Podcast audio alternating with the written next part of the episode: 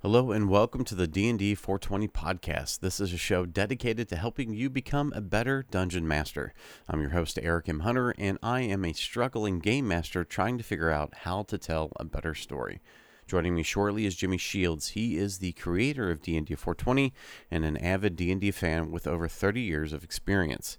In this episode, we dive back into my world, go into every single region, describing what the nuances of those regions, and figuring out when is a good time to start playing this game. So the homework was really diving into all the regions of the map that I created, um, and giving them some sort of description, purpose, flora, fauna, um, that kind of thing.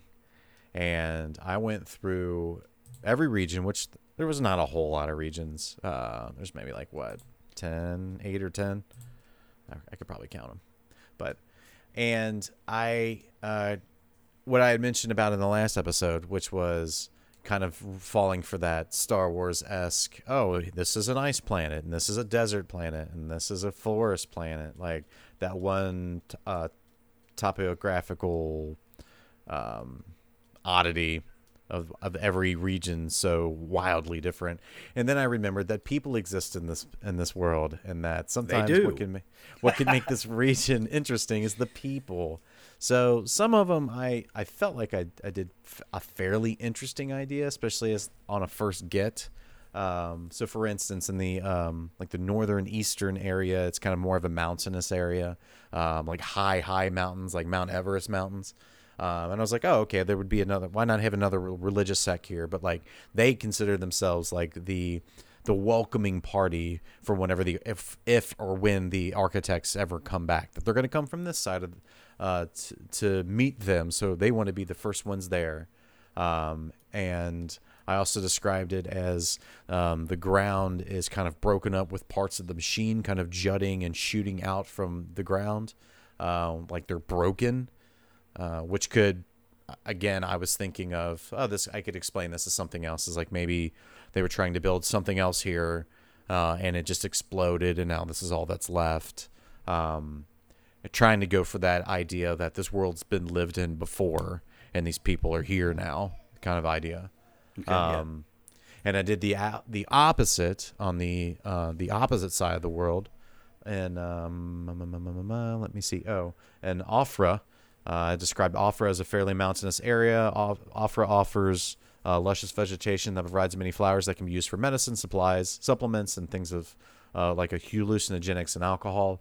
Uh, the most interesting is the fact that nothing of the machine is found here, not underground or any surrounding area. Uh, the land isn't as mountainous. Uh, where I'm sorry, the land where it's not uh, mountains is extremely flat.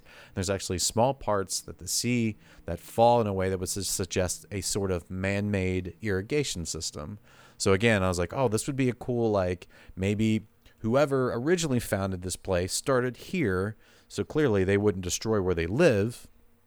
They would build you know some sort of a culture um, that can provide for them, and then if they build the machine after that, they would want to do that away from where they live and the off chance that something dangerous may have happened, like in the other area on the other side. You know what I mean? Okay.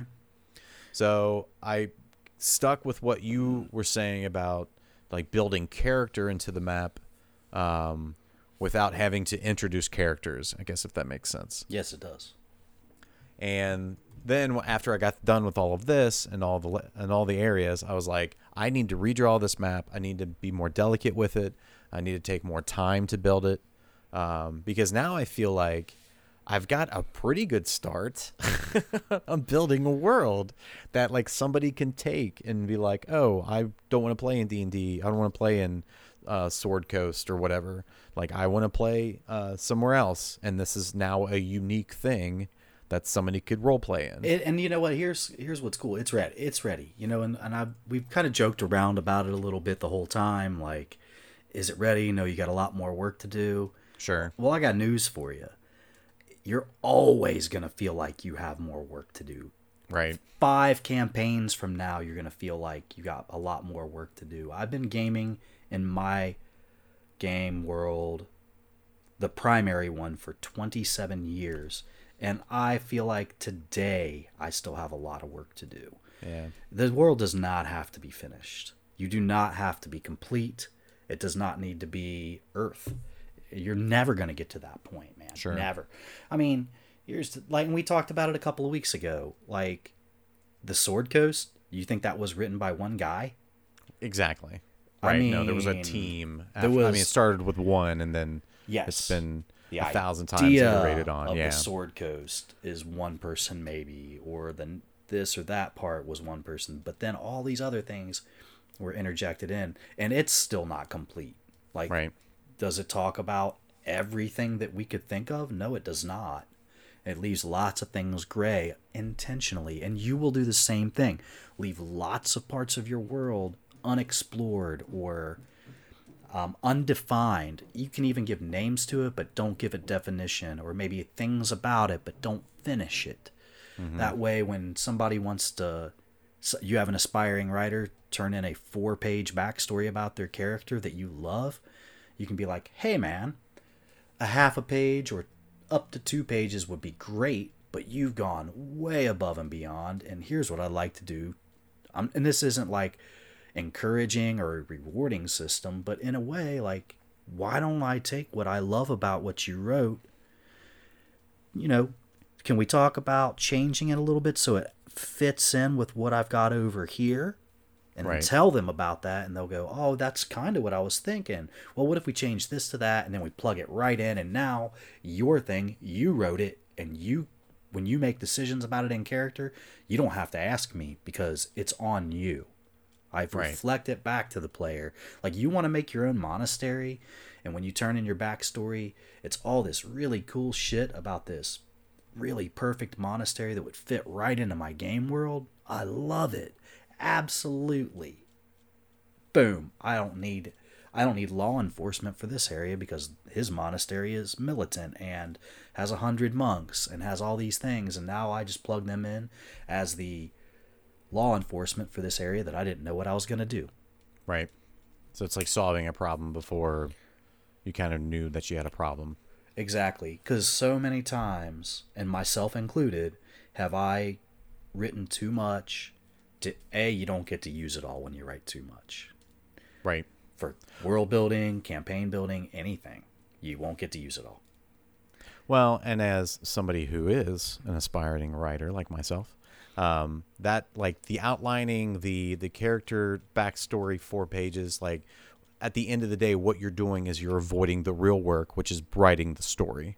And I've realized that um, I'm, I'm I'm so I'm obviously in the past couple of episodes I'm having more fun doing this than I did in the beginning because I think in the beginning I just didn't have a clear idea of what I was doing, which is you know the whole idea of this series is to kind of learn as you go, and I've realized now that it's exactly what you said. Like it's never going to be done. Like there will always be something else. There's always going to be someone else. There's always going to be a characteristic that um, wasn't uh, explored initially, and you know, as you play, you may need to do it later. Um, but I, you know, I'm I'm wasting. I don't. I won't say wasting time, but I'm using time that could be better spent playing D and D, which is kind of the whole idea. Perhaps. Now, the one thing that you can't dodge is you're getting into it now. It's really fun. Like I've Yeah. I can't tell you how many documentaries I've watched in the past 3 weeks trying to get my flora and fauna right for Dragon's Claw. Um, I have this really cool looking island and these really cool names for the kingdoms and a kind of interesting story about how the people interact, how they came here, they came here at different times, how they view one another, all these things, how they work together, what the imports, exports are, what kind of monsters I'm going to populate. But the thing I'm having the most trouble with is deciding on I've got a hundred things bullet points maybe in flora and fauna. I can't use them all. I mean, I can because if I was going to create a real true ecosystem, I could, but I don't want to have to do that. Sure. I want to put the interesting things in there. These are the types of things that you can find, and I might even have a couple of lines in the overall like you can find trout and these type of fish and whatever in all of these waters. and then you get an idea of what type of waters they are. If you, as a DM, want to know more about what type of fish they are and you're going to storytell in the game world that I've made, you could say, oh, there are trout there. Google what kind of water do trout like? Where Right. can I find trout?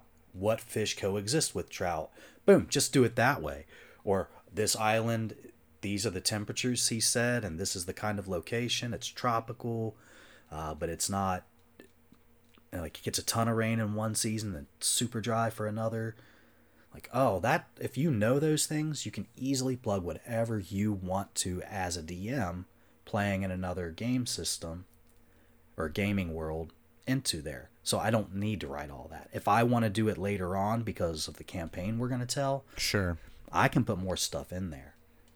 And if somebody says, "Oh, is there a fucking such and such tree here?" Well, I didn't name every tree species. Does it fit here? Sure, why not? Now I'm going to make a note of it because you made an interesting location about it. Right. You know, because you had a question about your character's backstory, or you had a question about something you wanted to do in game because of something you read online or in a book somewhere. Let's make it work. And so, if you're, and here's a thing to keep in mind as well, because you are writing a story, a book, as well as a game world, those are different. Like, um, when you're writing a world for a, a book or a story, which I, you know, I studied a little bit of this in the past when I was younger, um, in some creative writing classes. The things you want to know about that world are a little more in depth, and they deal with that's directly related back to one story. We're gonna set multiple stories here, stories that we don't know exist. We're gonna have people playing in this game that we don't know what characters they're going to be. We don't know if they're going to be good. We don't know if they're going to be evil. We don't know if they're going to be rangers or magic users or what have you. So we need to leave it a lot of that stuff wide open. That's why I keep saying you don't have to write a ton, a little paragraph Right. here, a little bit there, leave spaces, leave spaces. Um, you're going to get some super fun players to, that'll come up with some super fun stuff. Um, but there will need to be some guidelines set. And like, I don't always set these guidelines when I'm making an area, um, such as like how high of level of magic do we have here? Is this going to be, you know, are there, is there one person who's 15th level in this city and that's the king? Is his vizier or his adver- advisor or his uh, chief cleric are they ninth level or are they also 15th level? You know then that that starts to define how powerful people are. If your king is 20th level and he's surrounded by a whole bunch of 18th level people that has a massive effect on the game. When you start you start looking through spells and things and be like oh and this actually happened to us in a game where a dm wanted to create kind of a dark sun like setting. Well, for those of you who know, Dark Sun is a second edition setting. It didn't get ported into third edition until much later, and I believe I could be wrong, but I believe that it was even um, like a small independent studio that did it. It wasn't even like something that you could go buy in a store.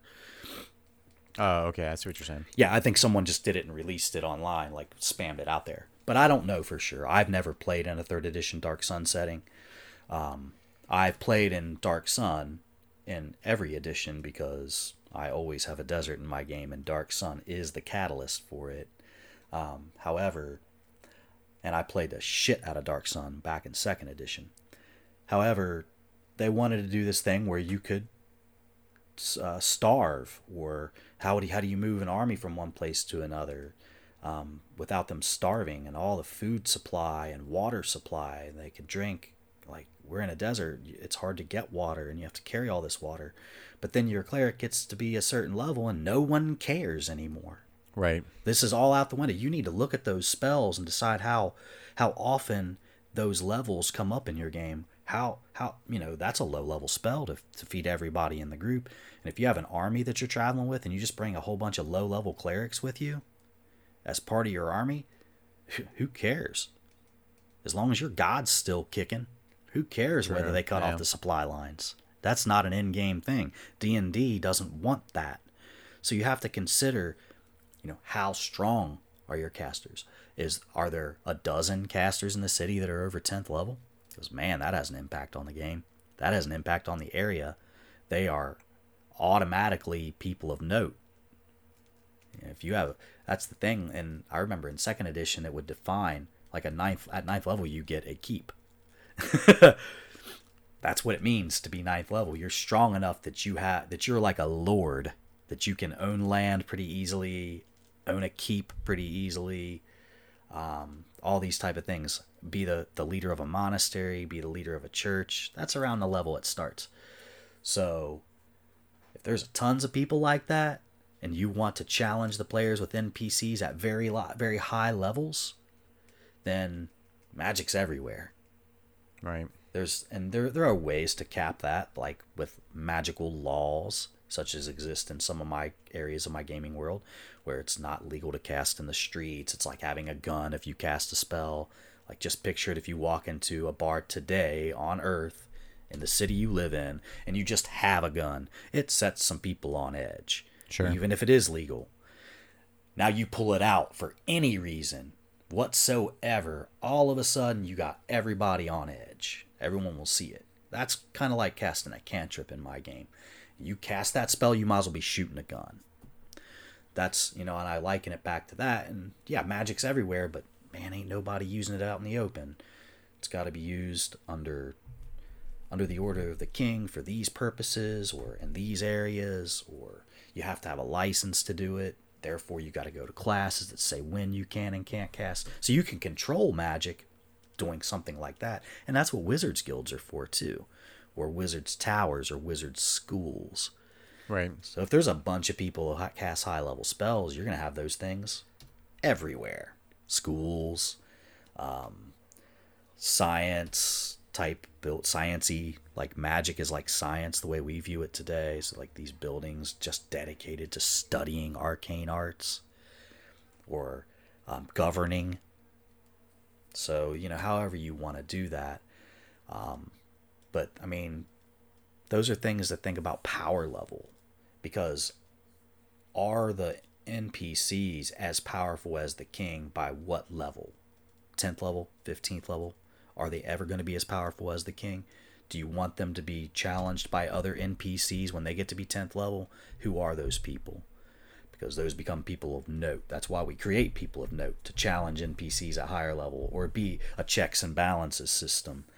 Because your your NPC is the king is 12th level and it maxes out at 9th level for everybody else, and you keep it a low level campaign. By the time those PCs get to 12th level, there is no prison going to hold them. Right. They cannot be challenged or kept in check. And then if they leave the area that that person's in, they are the gods. so, you know, and, and I know that's a relatively low level to, to use as an example, but. Well, no, but you make a good point because, uh, especially just, I mean, going back to your story about the clerics, like, why, yeah, why would you have to worry about food and water if you have clerics around, even for a small fee? You know, you wouldn't have to worry about food or water for the most part. And it's, and that yes that would have a huge impact on the world that you're creating especially if there's a um, overabundance of say a certain type of animal that used to be used as food and now is just you know just kind of seemed as uh, could you know animal control at that point um, so let me ask you this then like with those sorts of decisions um, obviously you want to have an idea but at the end of the day, is that something that you're going to want to know before campaign time, after campaign time? You're going to want to know that. Um, those are going to be campaign based. Okay. Now, now you can set parameters in your head or on paper if you'd like, and I've done right. that. I've set like if, if like if X happens, then Y is the result. Yeah, like Yeah. okay, I want this to be the cap. I want most of the kings to be this level, around about this level. The gods are this powerful, the kings are this powerful, lords are this powerful in this area for the most part. And then I go back in my head, I, that can change depending on what happens when we talk in game. If I pitch that idea to my group and they're like, oh, So you mean this game's only going to be a short game because you've capped it? Like we won't be challenged beyond 12th or 15th level. So you're Right. probably going to be done storytelling at that time, but we want to play these characters forever. Okay. So then it's like, oh, okay, well, do I want to DM this group in my game world? Um, because I didn't write it that way. Or can my game world handle that? Can it? Can I kind of rethink, or can I have a new area where it's only that high level? And why would it make sense? So again, you know, like we talked about a couple of uh, weeks ago, be ready to change at any time. And whether that be a physical change to your world, or let's just pretend that this is the way it is from now on. I mean, I had to do that when I've changed editions twice now. So, True. so that being said, I mean, I had to go through massive imports of new races and monsters. And when we went to 5th edition recently and said that I'm going to play 5th edition in my game world, oh, what a headache, man. What a nightmare. Cuz I it's all based on race. It's all based on what was in the 3.5 rules books. Right. So, I mean, I had some things that were already available because of supplement books that I included, like Aasimar and Tiefling, and then they, lo and behold, become part of the core, couple of the core books. Right. So that, that was easy, but everything else, Tabaxi, oh, what a godsend! Thank you. Ah, that's what I've been looking for. I created um, uh, Kitsune in my game, and Kitsune just means fox, and I believe Japanese, but but it was rumor, it was believed that foxes could turn into people, right? And Oh yeah. Yeah. so, and so Kitsune, and then and I've seen like in um in like anime, I've seen fox people that are really cool looking. Like man, that could exist in my game. Kitsune, Kitsune, and then Magic: The Gathering had it as a, as a type. I don't know, ten or fifteen years ago. It's like, yeah, man, I really like that concept, and I researched what you know these all these ancient beliefs and made it into a 3.5 dude, and it just didn't work very well. And I made I made it again for fifth edition because they gave us Tabaxi, and it's like, well, that's kind of like what I was trying to do. Right. well, I can make Kitsune more like this now, and like they they actually work really well together. And and then there's Kenku as well, beautiful stuff. But it was a nightmare to import into my game world and have it make sense at the same time. That's what the Cataclysm's all about. Oh, okay. That makes sense. Yeah, Cataclysm changed things. Um, everything. And it allowed for me to say, yes, I want to insert new races. Why? Because there's these areas where these people came from that weren't there before. Right. That, and that's kind of the mystique to the Cataclysm. It wasn't just a regular old earth shaking. it wasn't just a regular old storm. The sky fell in one area, and islands appeared out of nowhere in other areas, and huge land masses are in a place before where we never sailed. Maybe it was there, but it doesn't make sense because they have this amazing navy. So that's part of the mystique in my game. Like, what? How did we get here? It's part of the mystery of it. Well, the gods know. The gods made it happen. So I feel like, other than like basically what I would consider more grunt work and just to kind of clean things up and to kind of make everything look pretty, like I feel like I should start working on campaigns. Yes, and the the next steps are going to start to tie to com- to campaign building, like um, what I would recommend, and something I do is I'll make a random list of monsters that can appear in each area. We touched on this last time, but I'll put a D10 list and put 10 monsters that are low level in this area, or maybe a D8.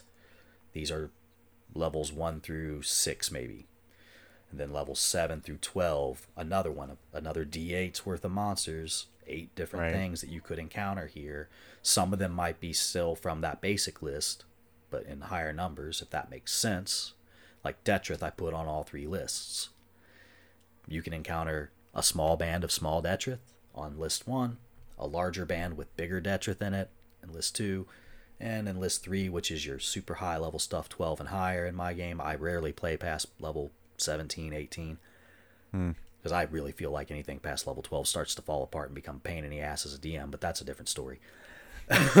um, and then I have another D8's worth of creatures, you know, and that D8 there might be like uh, royalty Detrith or whatever, or, you know, not necessarily royalty, but like Just higher super, levels. super high, powerful, Yeah. with other types of creatures involved and what have you. So, you know, make those type of lists, and that'll start to really give each a little more character to each area, as especially if like something appears on the list more than once or something appears across several lists across several areas you start to then define those monsters and their place in your world like their frequency, how often it's going to come up. And you don't necessarily have to roll on those lists. I I sometimes do, but more often than not, I know which I'll just look at the list and be like, these are the things and I pick them for the campaign. So I have the lists already made. I do the campaign and it's going to be, well, the story is about this. And instead of rolling, I just pick them. These make Right. sense for the story. But if I want to do a random encounter later, it's like, oh, well, you guys did something I didn't expect. Okay. Therefore, we will roll for an encounter Right. and see what comes up. Um, I encourage, when I do campaigns, I encourage having both types of encounters. Um, so having those lists predetermined in large sweeping areas of your world will be extremely useful and very geared toward ready to start writing campaigns. Tables. Fun. Mm, yeah, they're the most annoying thing to make and have the biggest impact on the game Yeah. if you use them well. If you don't, I mean, and you know, a lot of people can argue that, and I can, I can hear the arguments coming at me as I say this. uh, but the difference between using those tables and not using them is the difference between winging it and being prepared. You can be prepared and still wing it, but you cannot wing it entirely and have stuff prepared. With zero pre- yeah, backup. with Your backup's gone. Your backup's gone if you Yeah. just wing it the whole time. Uh, a lot of those things for me that I do prep, and I hear all these DMs say this time and time again, like don't over prep for your games. Don't, and I say it to people because I see them doing it, and then people are like, "Oh, I just I don't want to over prep." But gosh, you got to do some prep, and having that prep there and never using it to me, I like that. I feel good because then I feel like, well, I made these encounter lists that I really like, and it helps. And what it really did was help me define the areas, and it's kind of like the map you've made. Your mm-hmm. players are never going to see that map. No. It is not meant for player consumption. Neither are the tables. It's really there for me to so I can look at it and know what that area is like. No, there's a um, like a society of monsters and creatures there. When you start looking at that next to the flora and fauna, next to the laws, next to what cities are there, next to who's in charge, you've really created a feel. You've really created a, an ambiance. So okay, so I need to build. I need to make some tables. So we got, so we got a creature table or a monster table. Um, what else? What other? What other like other tools would benefit uh, Um, in terms of the lists? world building aspects? name lists. Um, and people say, "Oh, isn't that for? Aren't you going to use those name lists for campaigning?" Nope, I'll use them for every campaign. Um, I got, I got a book of names that I've created, where I've looked up and cultivated from. Uh, we and I think you posted in one of the show links the name generator tool. Yes. Okay, We'll do it again. um, cool because I mentioned it again. Sure. Um, the, good- the good thing about it is that I can go through and if I find something that works for this specific area and like this is what the names are going to be like there, and I know that names don't mean dick to you, but it means something when when, when we're Gonna have that conversation again. Huh? so if you got an area that's totally different people than this other area, make a list of names for men and women that are common there. That way, when you're winging it later, and they talk to the barkeep at a bar you didn't expect them to go into, or a fucking goat tender that they didn't expect. Like, oh yeah, and you see in the background a goat tender on the hill. It's just his silhouette. You're just setting a scene. They're like, we want to go talk to that goat tender. Right. Hi- oh, where are we? His name is blah and blah blah. And his name will help define the area. If you Right. just if you just say Pete, it's fine. No one's gonna fault you for that. But if you want Pete to have any impact on your game world, you pull his name from one of these most common names in the area lists that help you determine how to make names, help you determine what kind of consonants they use often, what kind of sounds they use often. Um, if they put like weird emphasis on weird syllables for some reason, whatever that may be, when you're doing it, and then you have a different set of names that matches like the city name or the fucking mayor's name or the king's name and it's the same style and it kind of matches it's going to help create that feel that way when you start hearing these specific hard consonants lots of c's uh like like all the like roman names all in with s right. when you hear Cassus, when you hear um, Opius, when you hear Spurius, all these names, you know that where they came from.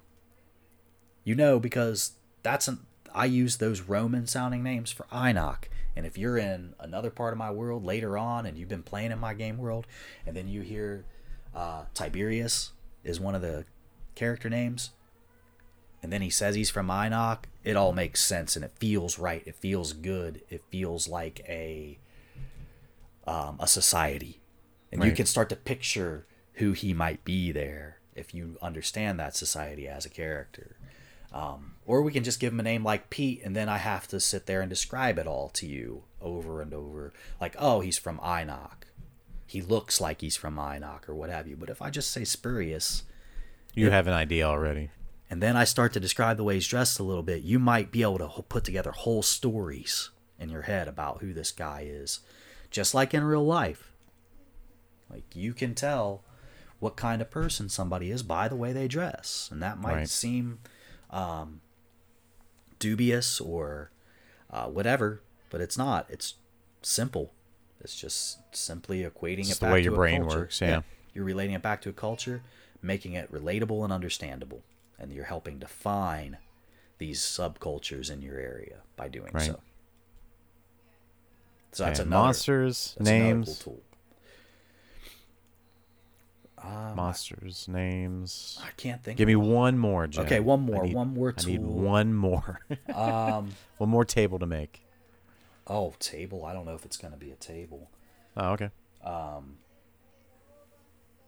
I maybe some random NPCs or um, Just like some uh, character, um, what you call 'em? That's more no. See, that's more campaign building when you start making True. NPCs. No matter what, that's campaign building. There's no way Yeah. to make that world building. That's just not how that works. Um, we, did we talk about your gods and their relationship? So we we talked about me doing gods, and I still have yet to do it. Okay. Well, that's gonna be another really good tool for you. It's Okay. um, it may have all the impact on the world on the world. May have may have all. none. Ugh, I was gonna say all the impact in the world on your world. Okay. So it may have this enormous impact. It may not. Um, you can either you can take one of two approaches to bringing these gods in, and uh, you can either take the approach that as I either hand pick or bring a whole pantheon in, um, that these certain gods I'm going to match what area I built and find a god that is already similar to what I've described, and then Sure. Mold that god that already exists either from Egyptian mythology, D&D mythology, old school D&D mythology, wherever. Take that god and you say, "Well, I'm going to change a couple little things about it or I'm just going to do bring it straight in because it makes the most sense with what I've already created." And it's not going to have a huge impact. Or you can be like, "You know what? This area is godless, but I want a good god." And then you go through not sure what you're looking for maybe, and then you find something that may have an enormous impact on your game and you let it you let it help right the area so there's two ways to do that but you got you're going to want to have them somehow related to your people. Otherwise, Right. it'll feel hollow.